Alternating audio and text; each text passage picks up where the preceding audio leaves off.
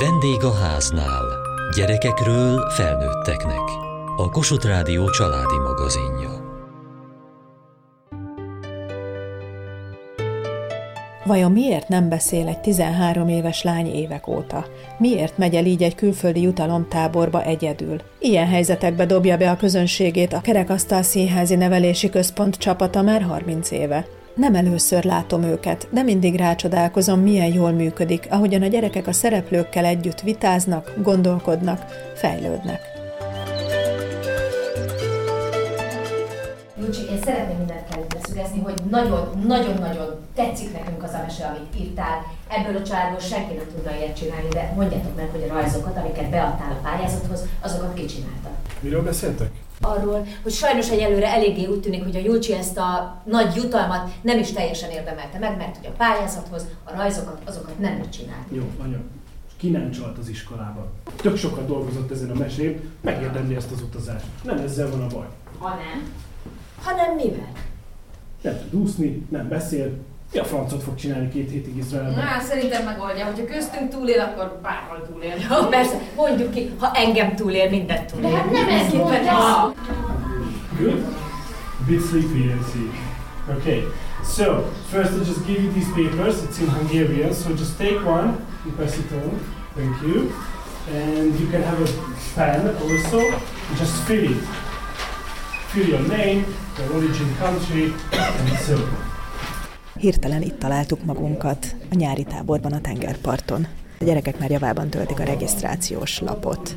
Felkészültek ők erre a meglepetésre, hogy egyszer csak nézőből szereplők lesznek? Várnai Zsuzsa a Farkasréti általános iskola tanára. Azt tudják, hogy hogy működik a rendszer, tudják, hogy ők is részei lehetnek az előadásnak, mert nekik is lesz szerepük, de most direkt nem mondtunk nekik semmit, én csak annyit kérdeztem, hogy hány angolos és hány németes van, és így furcsálták is, hogy ez miért olyan fontos. De jól veszik az akadályt így innen a hátsó sorból nézve.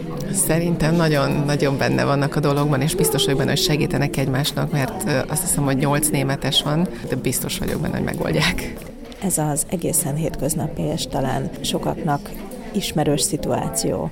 A család a több gyerekkel, anyuka egyedül neveli őket, apuka külföldön dolgozik szituáció, mennyire érinti meg őket, vagy ismernek rá a saját konfliktusaikra? Biztos vagyok benne, hogy nagyon megérinti őket, kit ezért, kit azért, tehát ezt előre így nem, nem lehet tudni.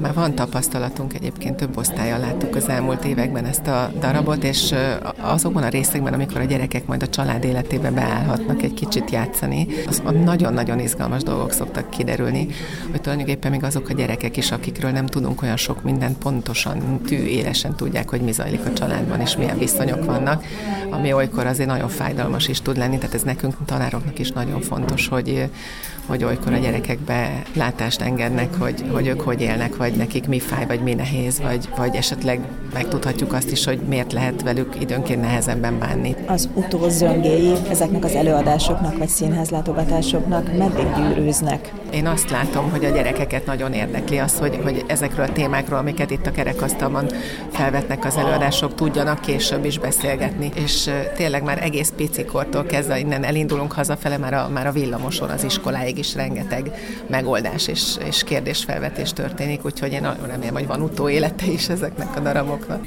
Vajdáné Szili Mária, a hetedikesek osztályfőnöke a Farkasréti általános iskolából. Egészen másképp viselkednek itt a gyerekek, mint az osztályba. Szerintem itt felszabadultabbak, és egy teljesen ismeretlen közegbe bátrabban mernek egyesek viselkedni, az iskolában pedig a norma követő gyerekek tudnak jól teljesíteni. Mi szokott lenni az utóélete egy-egy ilyen darabnak? Az osztályfőnök órán mindenképpen beszélgetünk erről, hogy mi volt az érzésük, miket tapasztaltak, és ezt hogyan lehet átvinni a mindennapi életbe, amit itt éreztek. Minden gyerek szívesen el szokott jönni?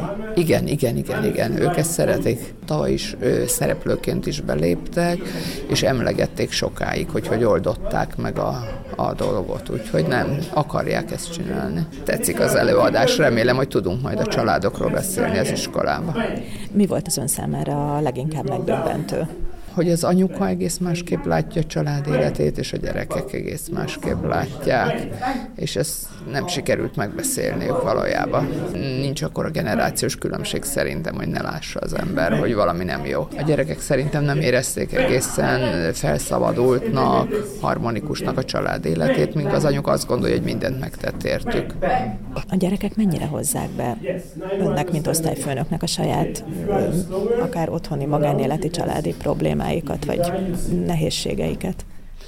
A kisebb gyerekek jobban. Hetedikesek ők már zárkozottabbak azért, de akinek nagy gondja van, az négy szem közt elmondja, ötödik, hatodikba ez még nyíltan is megy az osztályfőnök órán, hogy mernek a problémájukról beszélni.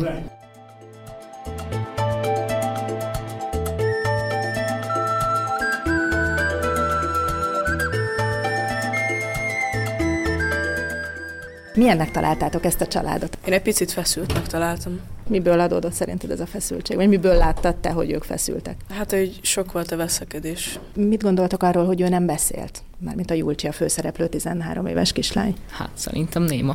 Szerintem meg el volt nyomva. Ki nyomta őt el? Hát gondolom, hogy családban egyfajtában így hangoskodtak körülötte, meg nem el volt nyomva, rosszul fogalmaztam, hanem egyfajtában zaklatták, és így nem akart szerintem beszélni. Lehet, hogy volt valamilyen gyerekkori traumája, és amiatt nem beszél. Szerinted milyen trauma lehet, amitől valaki megnémul, és nem akar többet beszélni, még a családtagjaival se? Lehet, hogy a, valamikor a szülei nagyon veszekedtek, és valahogy me, őt is megbántották, és azóta nem akar annyira beszélni már családtagjaival. És szerintetek ez a tábor, ez jó ötlet volt? Nem. Nem. Nem, senki se volt ott neki, aki tudott volna neki segíteni. És amúgy sem nagyon beszélt, szóval nem tudott barátokat szerezni. Amikor ti ott voltatok a táborban, akkor figyeltetek rá, hogy ő mit csinál? Mit csinált a Julcsi, amikor együtt táboroztatok itt a, a darab szerint? Csak egyedül volt, és ült. És semmi többieket. Igen. Csak nézte a többieket, hogy, hogy mit csinálnak. Ti mit gondoltatok erről? Mert mindenki más azért beszélgetett valakivel, vagy csoportot alakítottatok, nevetgéltetek? Szerintem rossz volt, mert egyedül rossz lenni. Főleg szerintem úgy rossz lenni, hogyha ott van egy csomó ember körülötted, akik barátkoznak egymással, meg ilyenek. Valamelyik kötöknek eszébe jutott, hogy megszólítaná őt? És akkor mi történne? Próbáltam megszólítani, de nem szólt hozzám. Én, én meg megszólíthattam, de nem szólt vissza. A Kerekasztal Színházi Nevelési Központ Kék-sziget című előadását néztük meg a gyerekekkel. Hajós Zsuzsa játszotta a főszerepet, egy 13 éves Julcsi nevű lányt. Főszereplőként, Julcsiként mit látott a szintén 13 éves gyerekeken, hogy ők mennyire léptek be ebbe a színházi térbe és időbe? Hát abszolút tudta kapcsolódni, és szerintem abból is látszott, hogy az előadást nézték, de abból meg még jobban, ahogy részt vettek a játékban. Volt olyan kislány különben, aki pont ezt nem lehetett hallani, mert kint a folyoson tette, de elmondta, hogy neki pont ilyen anyukája van, aki olyan üzeneteket írogat neki, hogy otthon hagyta a cipőpasztát, és ilyen dolgokat. Tehát, hogy pont ezt a típusú túl gondoskodó, ám de harsány anyukát képviseli az övé is. Szóval, hogy ilyen szempontból szerintem sok egyezőséget találnak, azon gondolkodnak el, és e-, erről szerintem több kérdés is volt most a Júcsihoz, hogy, hogy vajon, vajon erre megoldása az, hogyha ő, ő úgy dönt, hogy nem beszél, mert pedig a Júcsi az így úgy döntött három éve, hogy akkor nem szólal meg. És, és ez szerintem ez erősen foglalkoztatja őket, és szívesen kipróbálnánk otthon, hogy ez működik-e ilyen helyzetekben, vagy nem. Ezt láttam rajtuk, és szerintem nagyon mentek a Júlcsi dilemmájával, még hogyha nem is értettek azzal egyet, hogy ő így döntött. Farkas Attilának dupla szerepe is volt, mert egyrészt az angol nyelvű táborvezető, vagy angolul beszélő táborvezető, másrészt pedig a Júlcsi bátyja. Az, hogy az angol szállat behozza a darab, ennek mi a szerepe, vagy mi a jelentősége, így az osztályokkal való együttműködésben? Hát ez ennek a programnak a középponti kérdéséből fakad, mert amikor elkezdtünk ezen dolgozni, az előadást is úgy hoztuk létre, hogy valahogy a kommunikációs deficitekkel szerettünk volna foglalkozni. Milyen akadályok, sorompók vannak emberek között, amik megnehezítik az összekapcsolódásukat, és én szerintem ebben a sorban ez egy ilyen nagyon találó eszköz, hogy a nyelv az egy ilyen problematikus dolog, főleg, hogyha egy olyan nyelvet kell használnom, ami nem az anyanyelvem, töröm, nem biztos, hogy értem a szavakat. Egyben nagyon konkrét élmény, és közben szerintem analógiásan is igaz, hiszen az anyanyelvünkön sem mindig értjük azokat a szavakat, amiket hallunk, vagy amiket, vagy nem azokat a szavakat mondjuk, amit mondani szeretnénk.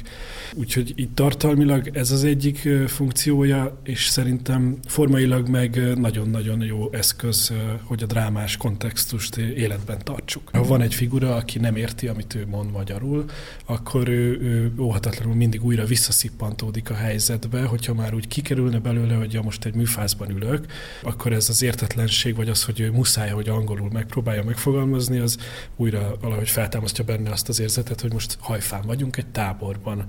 És én szeretem, mert ez erőszakmentes kényszer. Ha ő kint akar lenni, akkor kívül van, és akkor az ebédről beszélget a gyerekekkel, de ha belép, akkor, akkor viszont nagyon könnyen be lehet csúszni ebbe a helyzetbe, és ezt jó is játszani, szóval ez egy jó helyzet, egy tábort játszani a barátaimmal. Jobbágy Kata játszotta Julcsi nővérét. A gyerekekkel, amikor beszélgettem egy pár szót itt az előadás után, és megkérdeztem tőlük, hogy mi lehet a kulcs, vagy miért nem beszél ez a lány, azt mondták, hogy, hogy magányos, nem állnak ki mellette, nem veszik őt figyelembe figyelembe. Talán a Petra szerepe is kicsit ilyen, nem? Azt hiszem, hogy ami az ő magánya, már mint a Julcsi magánya, az egy választott magány is azzal, hogy nem beszél. És szerintem ebben a családban lehet nagyon magányosnak is lenni, meg ne, lehet nagyon is a része lenni ennek, hiszen amennyire nagyon intenzív az anyuka, annyira nagyon kooperatív is, a, már mint a közösségi dolgokra. Lehet, hogy nem úgy csinálja, ahogyan, ahogyan az nekünk tetszene, de hogy közben meg, tehát hogy ez egy döntés kérdése szerintem ebben a családban. Igen, lehet, lehet ez, egy, ez egy válasz talán a, a, magány, a magány választása ebben a dologban, mint védekezés, de lehet mást is választani szerintem.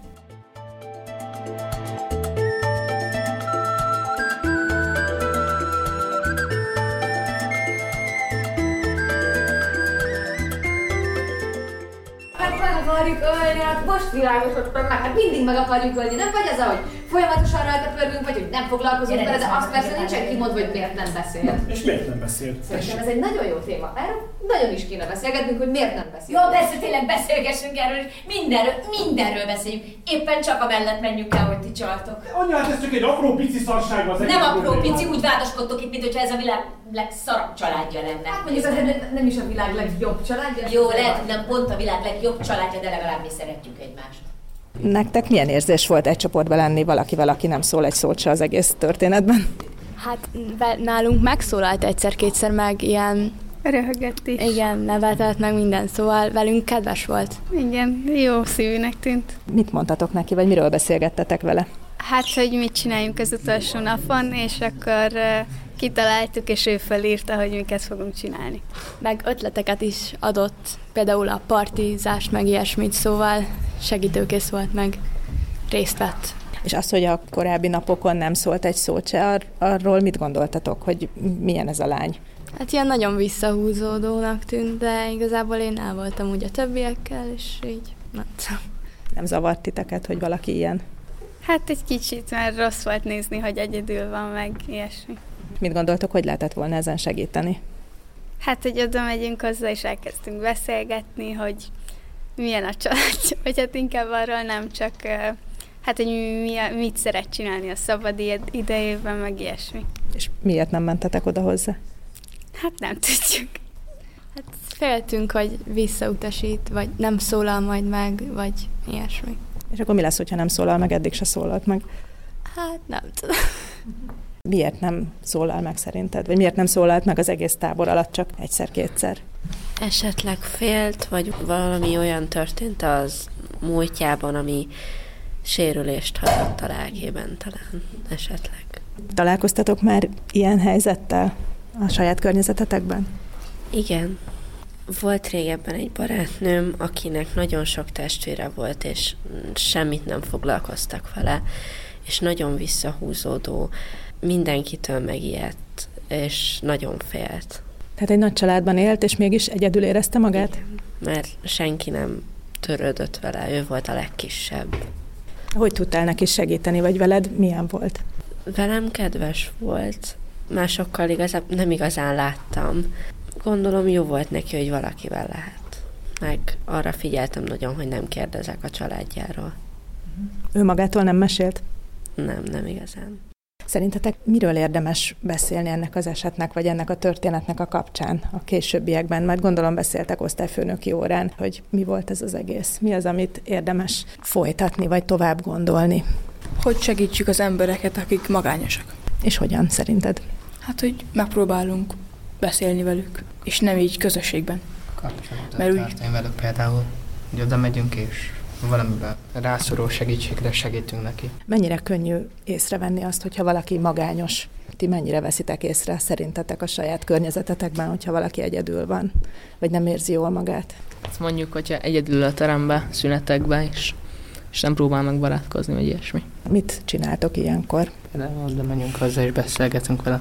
Hogyha úgy reagál, hogy nem szeretné ezt, akkor mit gondoltak? Akkor, akkor hagyjuk. Nem túl, hát nem tudunk segíteni. Megyünk. Akkor csak ott leszünk mellette.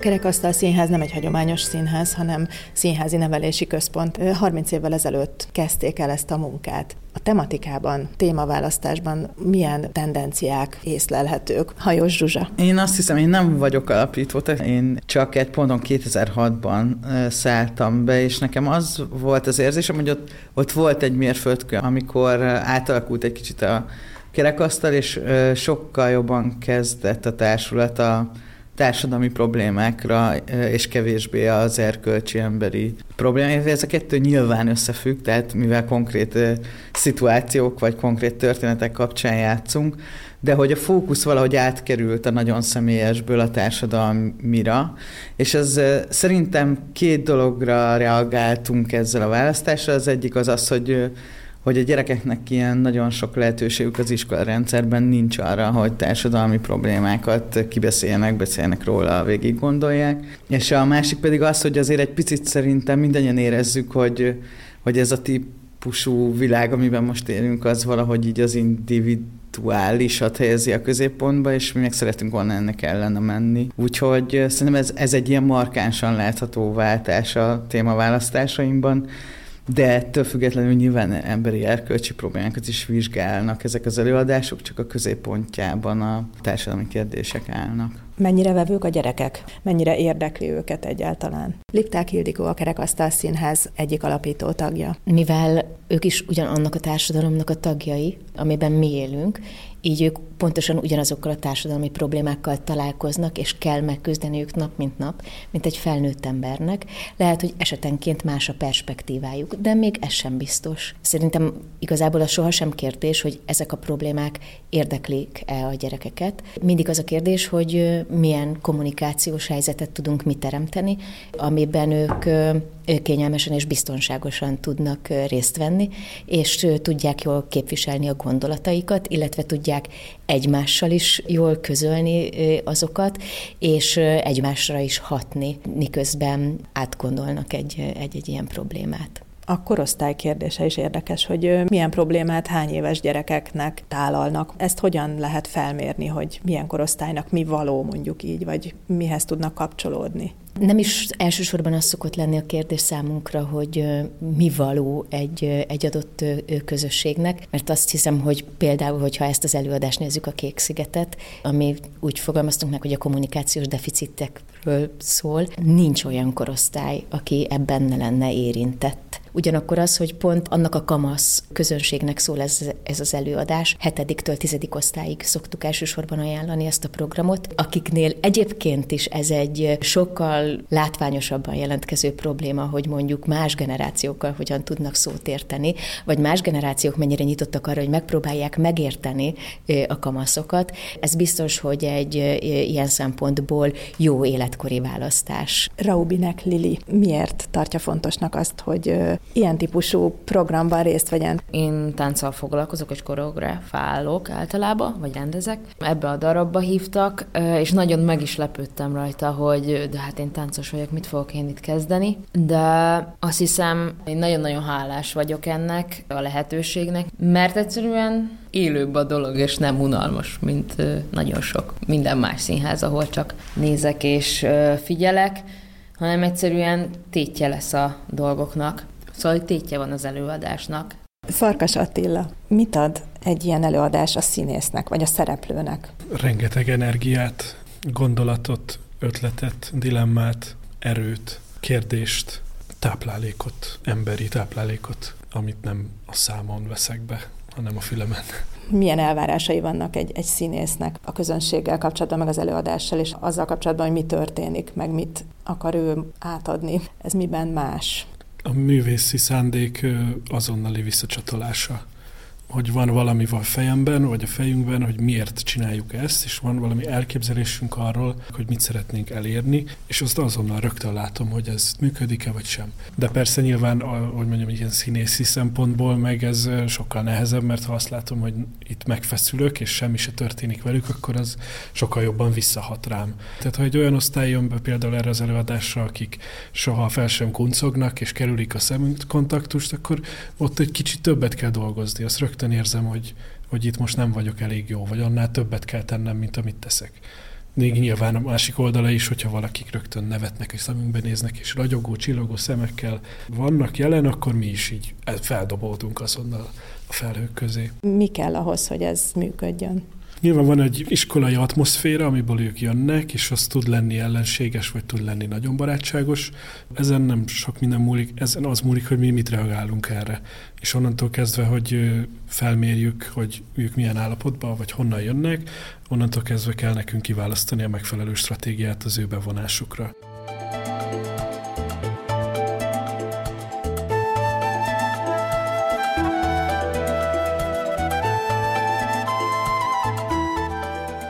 Mai adásunkban a 30 éves Kerekasztal Színházi Nevelési Központ előadásán jártunk.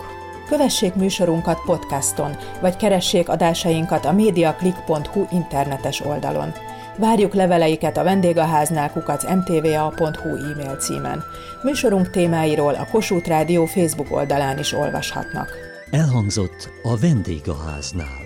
A riporter Hegyesi Gabriella, a gyártásvezető Mali Andrea, szerkesztette a felelős szerkesztő Hegyesi Gabriella.